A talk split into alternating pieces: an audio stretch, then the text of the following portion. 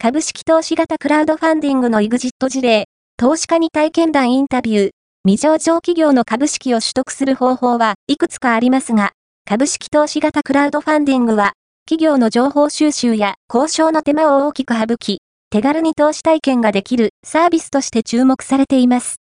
そこで、ヘッズガイドでは、実際に株式投資型クラウドファンディングでの投資、エグジット体験を経たエンジェル投資家の与田康則、与田康則氏と、株式会社ファンディーの代表取締役の柴原祐樹、柴原祐樹氏へインタビューを行いました。ザ・ポスト株式投資型クラウドファンディングのエグジット事例、投資家に体験談インタビュー、ファースト、アピアード、ON、金融、投資メディアヘッズ、ガイド、